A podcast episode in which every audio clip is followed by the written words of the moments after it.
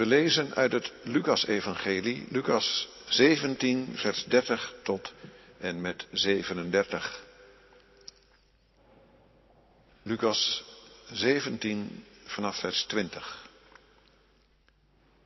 Toen de fariseeën Jezus vroegen wanneer het koninkrijk van God zou komen, antwoordde hij hun, de komst van het koninkrijk van God laat zich niet aanwijzen. En men kan niet zeggen, kijk hier is het, of daar is het.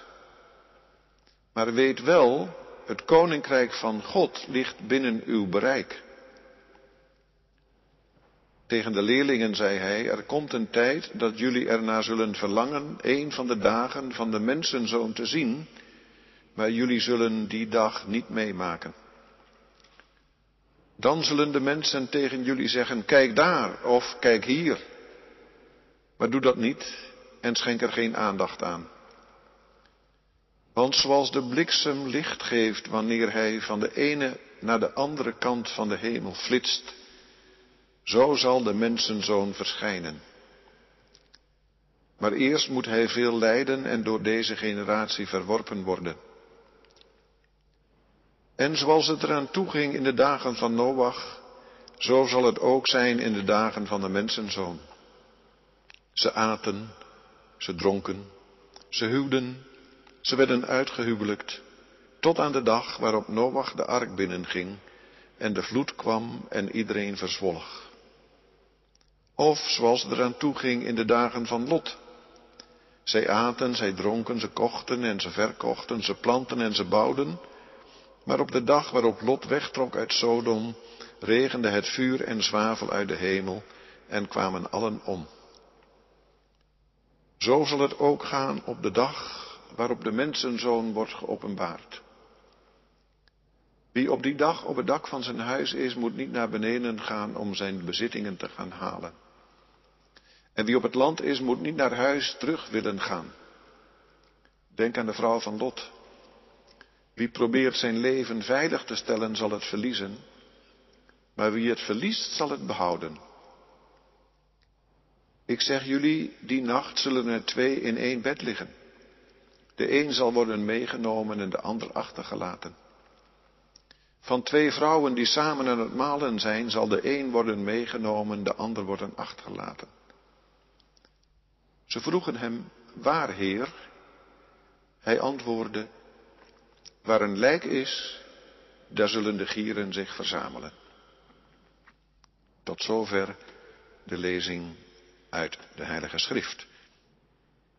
De tekst voor de preek is Lucas 17, vers 21. Het koninkrijk van God ligt binnen uw bereik. Ook wel vertaald als het koninkrijk van God is midden onder u. Gemeente van onze Heer Jezus Christus. Jezus spreekt vaak over het koninkrijk van God. Marcus vertelt al in het eerste hoofdstuk dat Jezus naar Galilea ging en dan staat er om het evangelie van het koninkrijk van God te prediken. En dan horen we uit de mond van Jezus, de tijd is vervuld en het koninkrijk van God is nabijgekomen, bekeer u en geloof het evangelie. En ook Lucas gebruikt dezelfde formulering en zegt dat Jezus van stad tot stad en van dorp tot dorp trok en er predikte en het evangelie van het koninkrijk van God verkondigde. In ons tekstgedeelte gebruikt Jezus in het gesprek met de discipelen het, ook nog de uitdrukking zoon des mensen. Dat is een term die nauw verbonden is met de verwachting van de Messias aan het einde der dagen.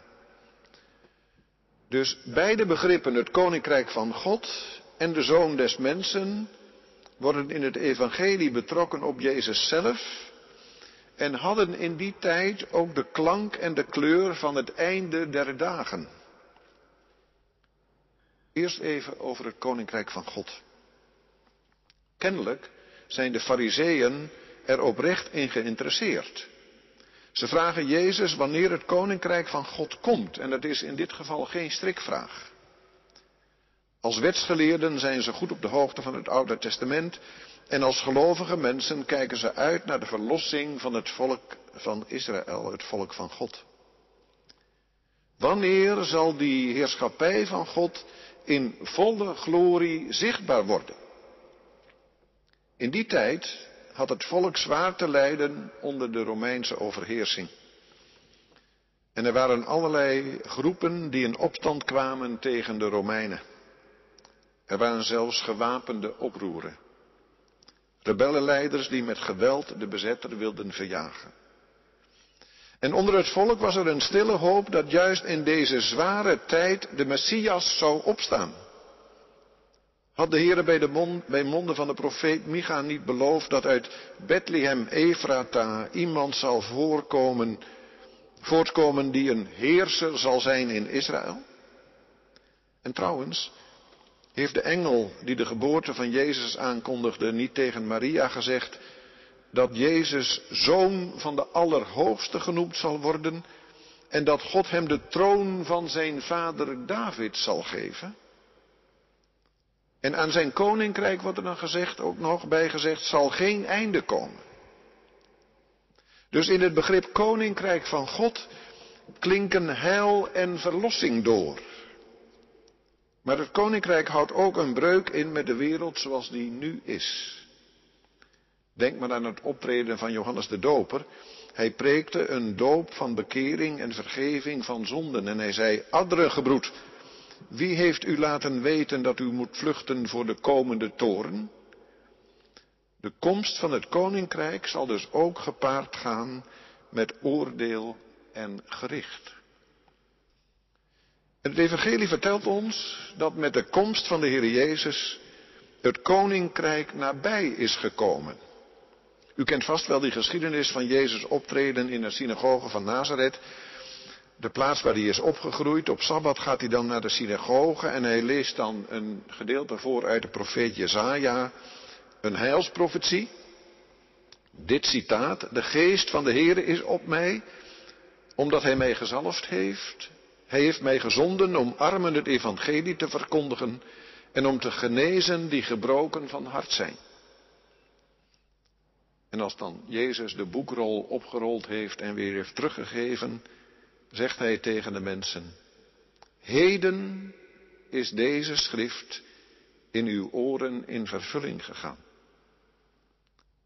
Dat is nogal wat. Hij ziet zichzelf als de gezalfde als de Messias.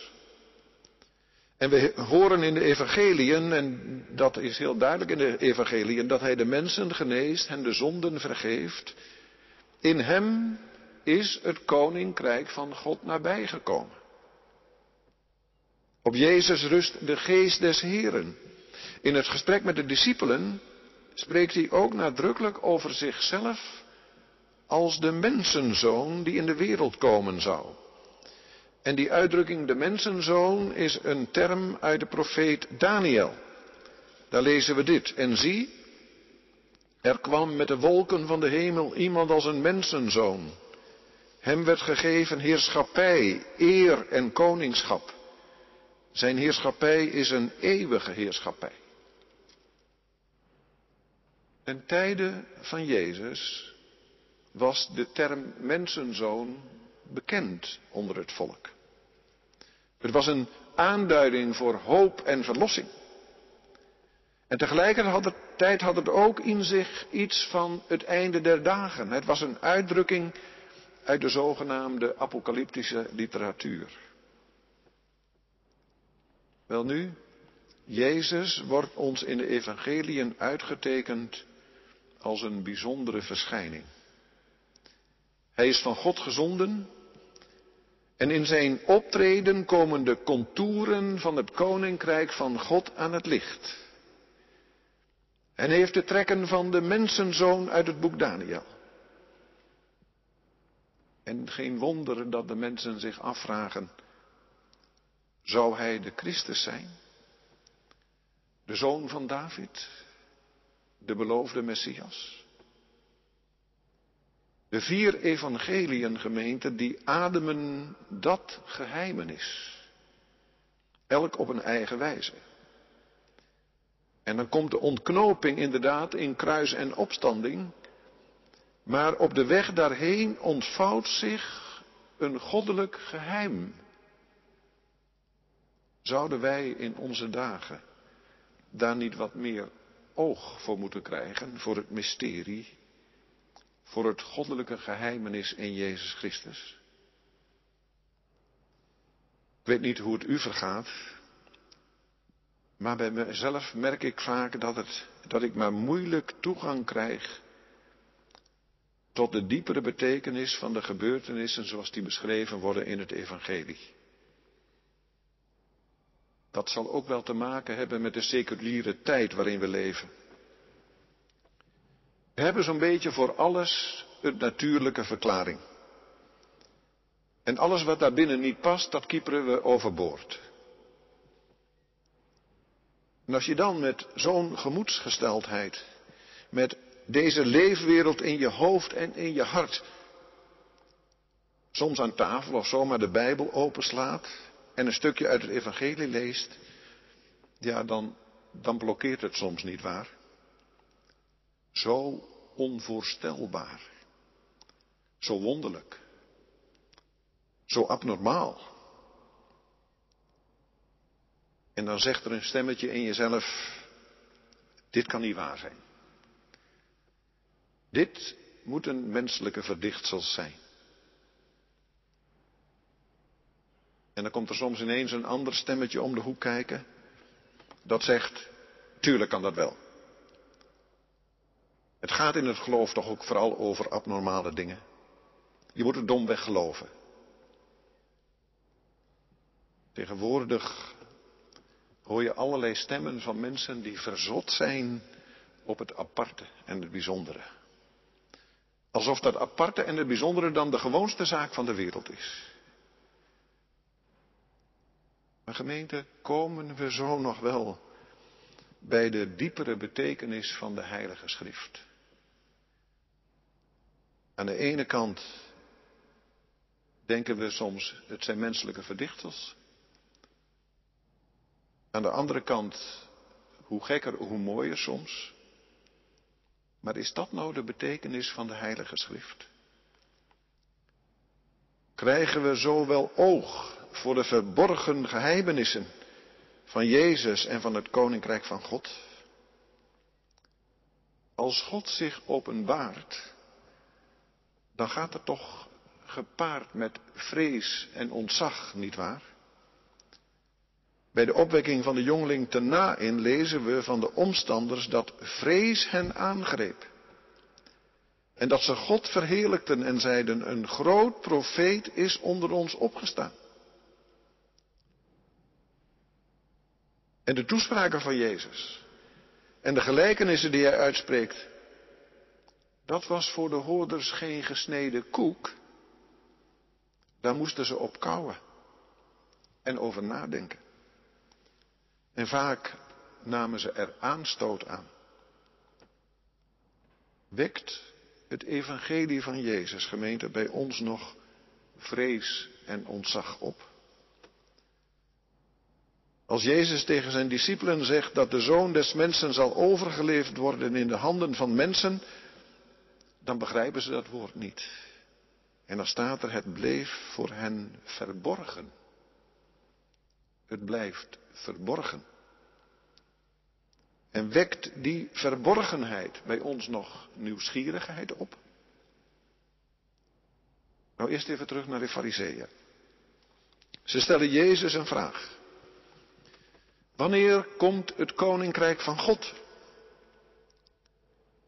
Wanneer zal de Heere God zijn heerlijkheid openbaren en zal het Messiaanse rijk ten volle zichtbaar worden?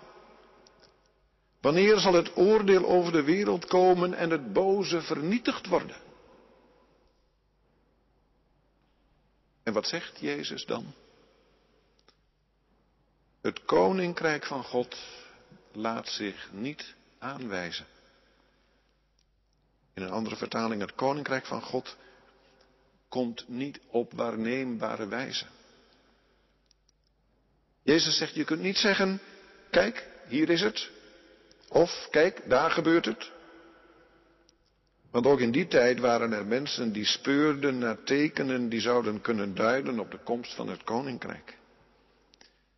Menselijke berekeningen en beredeneringen. In die tijd, zoals ik al zei, harde onderdrukking van de Romeinen. Gewapende groepen die vanuit de woestijn opereerden en in opstand kwamen tegen de bezetter. Zou dat niet duiden op? Maar Jezus gaat er niet in mee. Hij wijst die speculatie over voortekenen van de eindtijd van de hand. En even hiervoor had hij al gezegd, dit geslacht is een verdorven geslacht. Het verlangt een teken, maar het zal geen ander teken gegeven worden dan het teken van de profeet Jona. Tegen de fariseeën zegt Jezus, want zie, het koninkrijk van God is binnen uw bereik. Het is in het midden van u. Zie, kijk. Voor de fariseeën valt er dus wel iets te zien, maar ziende zijn ze kennelijk blind. In het midden van u. Binnen uw bereik. Dat is zoiets, het ligt niet ver in de toekomst, maar het is nu onder jullie. Jullie verwachten het Messiaanse Rijk. Maar kijk eens goed, staat de Messias niet in jullie midden? Gebeuren de tekenen en de wonderen niet daar waar Jezus optreedt? Tekenen van het koninkrijk? En wordt nu in zijn prediking en in zijn genezingen het komende heil van God niet zichtbaar? Het koninkrijk is dus reeds aangebroken met de komst van Jezus Christus. Hij is de gezalfde, de Messias. En Petrus heeft dat onomwonden beleden. Hij zegt, u bent de Christus van God. Maar in het gesprek met de discipelen spreekt Jezus ook over de dag van de mensenzoon. En dat is dan een dag die nog in de toekomst ligt. En tegelijkertijd betrekt hij die tram ook op zichzelf. Eerst moet hij echter veel lijden en verworpen worden door dit geslacht. En die weg naar Golgotha zal onbegrip oproepen. Dat is ook niet zomaar te volgen. De komst van het koninkrijk en dan een koning die zich aan het kruis laat slaan. En zelfs na de opstanding, als de discipelen bijeen zijn in Jeruzalem en wachten op de uitstorting van de geest, vragen ze aan hem, Heere, zult u in deze tijd voor Israël het koningschap weer herstellen? En Jezus antwoordt dan, het komt u niet toe de tijden en de gelegenheden te weten die de Vader in zijn eigen macht gesteld heeft. Laten we nog even kijken naar het gesprek met de discipelen. De discipelen zijn Jezus gevolgd en maken alles van heel nabij mee. En al die gebeurtenissen en toespraken moeten een onuitwisbare indruk op hen gemaakt hebben. En Jezus heeft hen vaak opgeroepen om waakzaam te zijn. Laten uw lendenen omgord zijn en uw lampen brandende. In alle omstandigheden bereid om de Heer te dienen en gericht te zijn op zijn grote toekomst. En dan zegt Jezus, weet ondertussen niet al te bezorgd over uw leven, over wat u zult eten en waarmee u zich zult kleden. Wees niet bevreesd, klein kuddeke, want het heeft uw vader behaagd u het koninkrijk te geven. In ons schriftgedeelte spreekt Jezus hen opnieuw aan. En het is een soort aanmoediging, aansporing om niet te verslappen. Want kennelijk liggen er ook zware tijden in het verschiet. Dagen waarop je verlangend uitkijkt naar de zoon des mensen. En ook dan zullen er weer mensen zijn die zeggen, kijk hier, kijk daar. speuren naar tekenen dat hij in aantocht is. Maar, zegt Jezus, ga er niet heen en loop er niet achteraan. Die dag valt niet te berekenen. Hou op met die speculaties. Toch zal die dag zeker komen, dat ontkent Jezus zeker niet. Hij trekt op geen enkele manier de volle openbaarwording van het koninkrijk in twijfel. Op die dag, zegt hij zelf, zal alles ineens volstrekt duidelijk zijn. Zoals de bliksem flitst van het ene eind tot aan het andere eind. En in zo'n plotselinge lichtflits, u hebt dat vast wel eens gezien buiten, staat opeens alles in het volle licht. Van horizon tot horizon. Zo zal het ook zijn, zegt Jezus, op de dag van de Zoon des Mensen. Niemand verwacht het, maar op die dag zal iedereen het zonder meer onmiddellijk zien, zonneklaar. Maar blijf ondertussen waakzaam. Daartoe worden wij als gemeente opgeroepen. En Jezus gebruikt dan twee voorbeelden uit het Oude Testament, de dagen van Noach en de dagen van Lot. De ondergang van de eerste wereld in de zondvloed en de verwoesting van Sodom en Gomorra.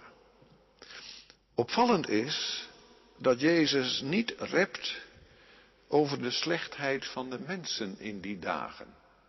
Als wij die geschiedenissen aanhalen, dan hebben we het altijd over de slechtheid van de mensen toen en vooral de slechtheid van de mensen nu. En dan is vooral de slechtheid van andere mensen en niet van onszelf. Maar Jezus gaat er anders mee om. Hij wijst juist op de alledaagse gang der dingen. Zoals het eraan toe ging ten tijde van Noach, zo zal het er ook aan toe gaan bij, als de zoon des mensen geopenbaard zal worden. En wat zegt Jezus dan? Zij aten en zij dronken. Zij namen ten huwelijk en werden ten huwelijk gegeven. Dus de gewone dingen die bij het leven horen. Kennelijk gaan de mensen daarin zo op dat ze zich helemaal niet bekommeren over de komst van het koninkrijk. Gaat het ook niet zo in onze dagen? Wij zijn druk in de weer met de hoge energiekosten. We maken ons zorgen en terecht ook over de stijging van de voedselprijzen. En we zijn bekommerd over de oorlog in de Oekraïne. En deze zomer waren heel veel mensen druk in de weer met hun vakantie. Eindelijk mocht het. Tot op de dag waarop Noach de ark binnenging en de zondvloed kwam. Daar hadden de mensen helemaal niet op gerekend. En zo zegt Jezus ging het ook in de dagen van Lot. Ze kochten en verkochten, ze planten en bouwden, het ging hun goed, ze werkten hard. Net een mooi huis afgebouwd, een goede baan, een gezin. Zo gaat het toch? Maar op de dag dat Lot wegtrok uit Sodom regende het vuur en zwavel uit de hemel. Het waar en het wanneer van de volle openbaring van de Zoon des Mensen valt niet te berekenen. Maar dat hij wederkomt staat vast. Het gevaar is echter dat we er niet meer naar uitzien. Dat we geen toekomstverwachting meer hebben. Het gevaar is dat we opgaan in de alledaagse dingen. En dat de aansporing en het appel van het evangelie langzaamaan uitdooft. En als dat gebeurt, dan wordt het leven gezapig en zelfgenoegzaam. Dan maken we ons alleen nog maar druk over ons eigen natje en droogje. Op die dag, zegt Jezus, kun je het leven van alle dag niet langer vasthouden. Je kunt je huisraad niet meenemen. Als je op de akker bent, kun je niet naar huis teruggaan om je spullen in veiligheid te brengen. Denk aan de vrouw van Lot. Als Lot en de zijnen wegtrekken uit Sodom, dan kan zij het niet nalaten om even om te kijken. Moet ik nou alles wat me lief was achterlaten? En dan bezwijkt ze. Zij geldt als waarschuwend voorbeeld. Jezus zegt wie zijn leven probeert vast te houden, die zal het verliezen. Maar dan moet je ook even doorlezen. Het tweede deel van de zin. Wie het zal verliezen, zal het behouden. En in dat behoud klinkt iets door van vernieuwing. Die zal het vernieuwen. De verschijning van de mensenzoon houdt in dat het koninkrijk van God dan openbaard wordt. De schepping wordt vernieuwd. Het nieuwe leven breekt aan. Later in het evangelie spreekt Jezus de mensen in de tempel toe over de komende verwoesting van de tempel, die later ook gekomen is in het jaar 70 ongeveer. En in die toespraak van Jezus komen allerlei uitspraken uit ons schriftgedeelte terug. En als dan de rampspoed zich voltrekt, zegt Jezus, kijk dan omhoog en hef uw hoofd op, omdat uw verlossing nabij is. Laten we dat vasthouden, gemeente. Op de dag van de mensenzoon wordt de verlossing voltooid. Komt het koninkrijk ten volle openbaar. En de komst van het koninkrijk is voor de gemeente een bron van vreugde. Want het werk van de zaligmaker wordt dan bekroond met de eindoverwinning. Dus niet alleen vreesachtigheid vanwege zware tijden, maar ook hoop op bevrijding en overwinning. En zo is de maaltijd die we zojuist gevierd hebben, de viering van het heilig avondmaal zou je ook kunnen zeggen, een voorsmaak van het koninkrijk. Een voorsmaak van de feestvreugde. Want weet u, daar lezen we vaak overheen wat, wat Jezus zei bij de instellingen van het avondmaal. Neem deze beker en geef hem aan elkaar door. Want ik zeg jullie, van nu af zal ik niet meer drinken van de vrucht van de wijnstok, tot het koninkrijk van God gekomen is. Ik zal niet meer drinken van de vrucht van de wijnstok, tot het koninkrijk van God gekomen is. Paulus schrijft in de brief aan de Romeinen dat de schepping zelf zal bevrijd worden van de slavernij van het verderf, om te komen tot de vrijheid van de heerlijkheid van de kinderen van God. Hoop en verwachting zijn onlosmakelijk gegeven met het geloof in Jezus Christus. En hoop en verwachting zijn onlosmakelijk gegeven met de viering van de maaltijd. Zijn komst brengt het koninkrijk nabij. Ruim 2000 jaar geleden is Jezus in ons midden gekomen. In zijn persoon en in zijn werk belichaamt hij het koninkrijk van God. Gemeente, hoe meer wij in ontzag en aanbidding voor hem leven, des te meer zullen we uitzien naar de volle openbaring van zijn heerlijkheid. Maar in zware tijden gaan we niet speculeren over de tekenen der tijden, maar vinden we wel troost en bemoediging in onze heiland en zaligmaker.